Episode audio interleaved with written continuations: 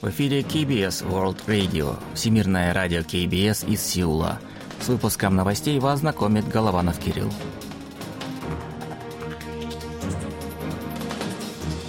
Основные темы этого выпуска. В Республике Корея начинает работу Комитет по оборонным инновациям. Глава МИД Республики Корея встретился с делегацией конгрессменов США. США ограничит производство полупроводников в Китае компаниями из Республики Корея.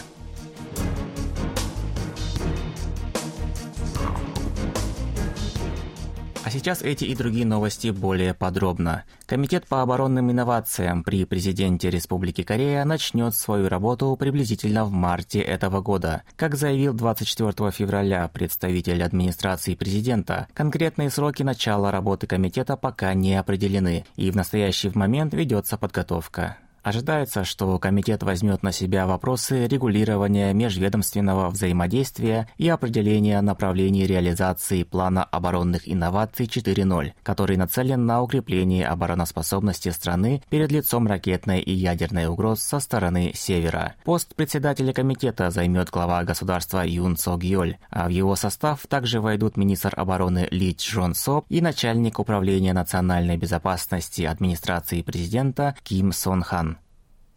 В Сеуле 23 февраля состоялась встреча министра иностранных дел Республики Корея Пак Тина с членами Палаты представителей Конгресса США из числа Республиканской и Демократической партий. Это первый визит американских законодателей после созыва 118-го Конгресса США. В ходе встречи глава внешнеполитического ведомства Республики Корея высоко оценил вклад американского акта об инфляции в борьбе с изменениями климата. При этом он призвал членов Палаты представителей оказать содействие в недопущении дискриминационного подхода к южнокорейским компаниям, поскольку данный акт предусматривает субсидии при продаже электромобилей, произведенных в США. Пак Чин обратился с просьбой к американской делегации оказать активную поддержку в вопросе укрепления глобального всеобъемлющего стратегического союза между Республикой Корея и США, которому в этом году исполняется 70 лет. Члены делегации заявили, что продолжат усилия по развитию отношений двух стран, отметив важность двустороннего сотрудничества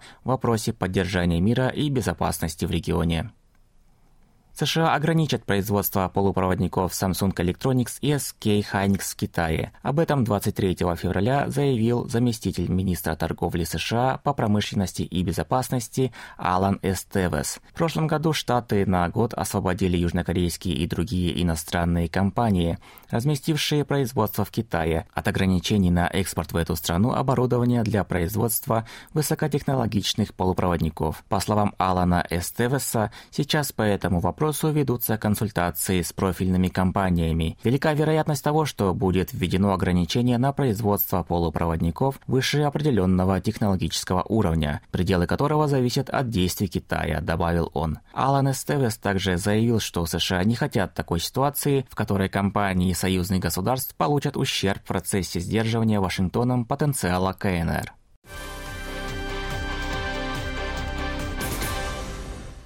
С 23 февраля «Север» провел учения, в ходе которых запустил 4 стратегические крылатые ракеты «Хвасаль-2» в направлении Восточного моря. Запуск был осуществлен из города Кимчек, провинции Хамгён-Пукто. Об этом 24 февраля сообщила газета «Нодон Синмун», главный печатный орган Трудовой партии Кореи. Ракеты поразили заданную цель, пройдя около 2000 километров по эллиптической и восьмеркообразной траектории. Учения подтвердили надежность и эффективность данных систем, являющихся важным элементом структуры сил ядерного сдерживания. Поставленные цели были достигнуты, пишет газета.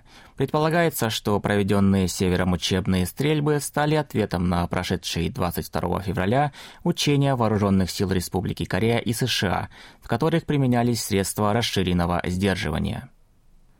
Сеул призывает Пхеньян прекратить ракетные и ядерные запуски, сосредоточившись на улучшении качества жизни населения. Об этом 24 февраля заявила представитель Министерства по делам воссоединения Ли Хио Джон, озвучивая позицию ведомства по запуску севером 4 стратегических крылатых ракет. Ссылаясь на данные отечественных и зарубежных исследователей, Ли Хио Джон отметила, что на средства, потраченные севером в прошлом году на ракетные запуски, можно было приобрести более 1 миллиона тонн продовольствия. Этого вполне достаточно для того, чтобы решить проблему его нехватки на севере. В Последние 2 года после начала активного распространения коронавируса между югом и севером не было зарегистрировано ни одного взаимного посещения гражданами. Об этом 24 февраля сообщили в Министерстве по делам воссоединения. Подобная ситуация отмечается впервые с 1989 года, после начала введения соответствующей статистики. В 2018 году, когда состоялись межкорейский и северокорейско-американские саммиты, показатель составил 7498 человек. На следующий год 9835 человек. Вслед за началом пандемии коронавируса показатель сократился до 613 человек в 2020 году. Затем в течение 2 лет взаимные посещения полностью прекратились. Примечательно, что до прекращения работы Кэсонского индустриального комплекса в 2016 году отметка превышала 100 тысяч человек. С учетом текущего состояния межкорейских отношений, подобная ситуация сохранится и в этом году.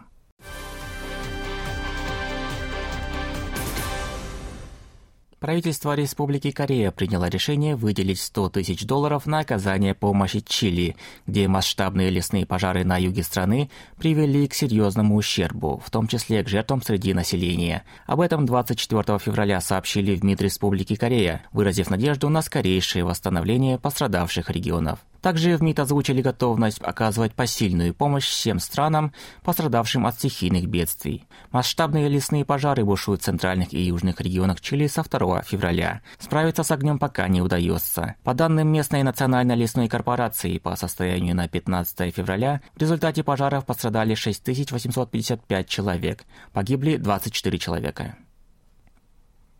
6 из 10 инвалидов Республики Корея сталкиваются с дискриминацией при использовании общественного транспорта или во время передвижения.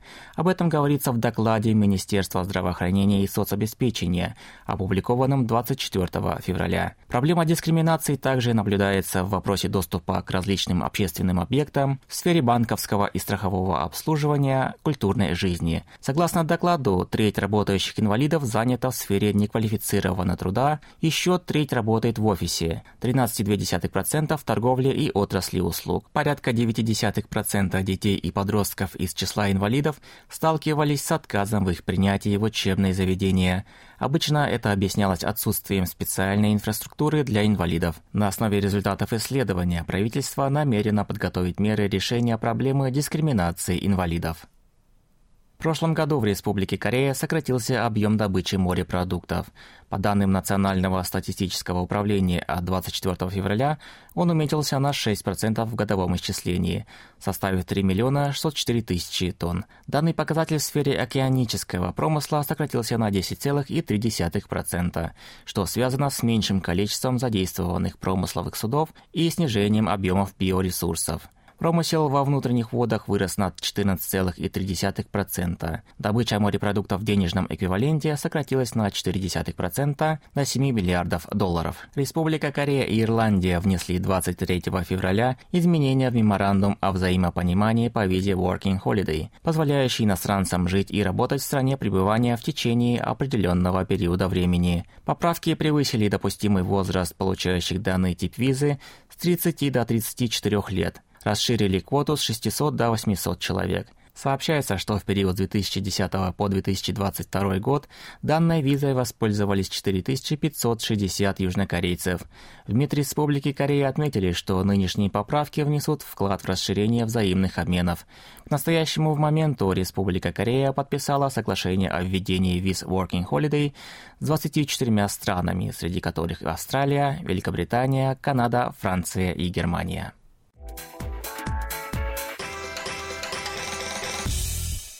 О ситуации на бирже, валютном курсе и погоде. Главный индекс корейской биржи Коспи 2424,89 пункта. Индекс биржи высокотехнологичных компаний Косдак 778,83 пункта. Курсы валют: 1302 воны за доллар, 1380 вон за евро. В Сеуле переменная облачность, температура воздуха ночью -3, днем +7 градусов. Это были новости из Сеула.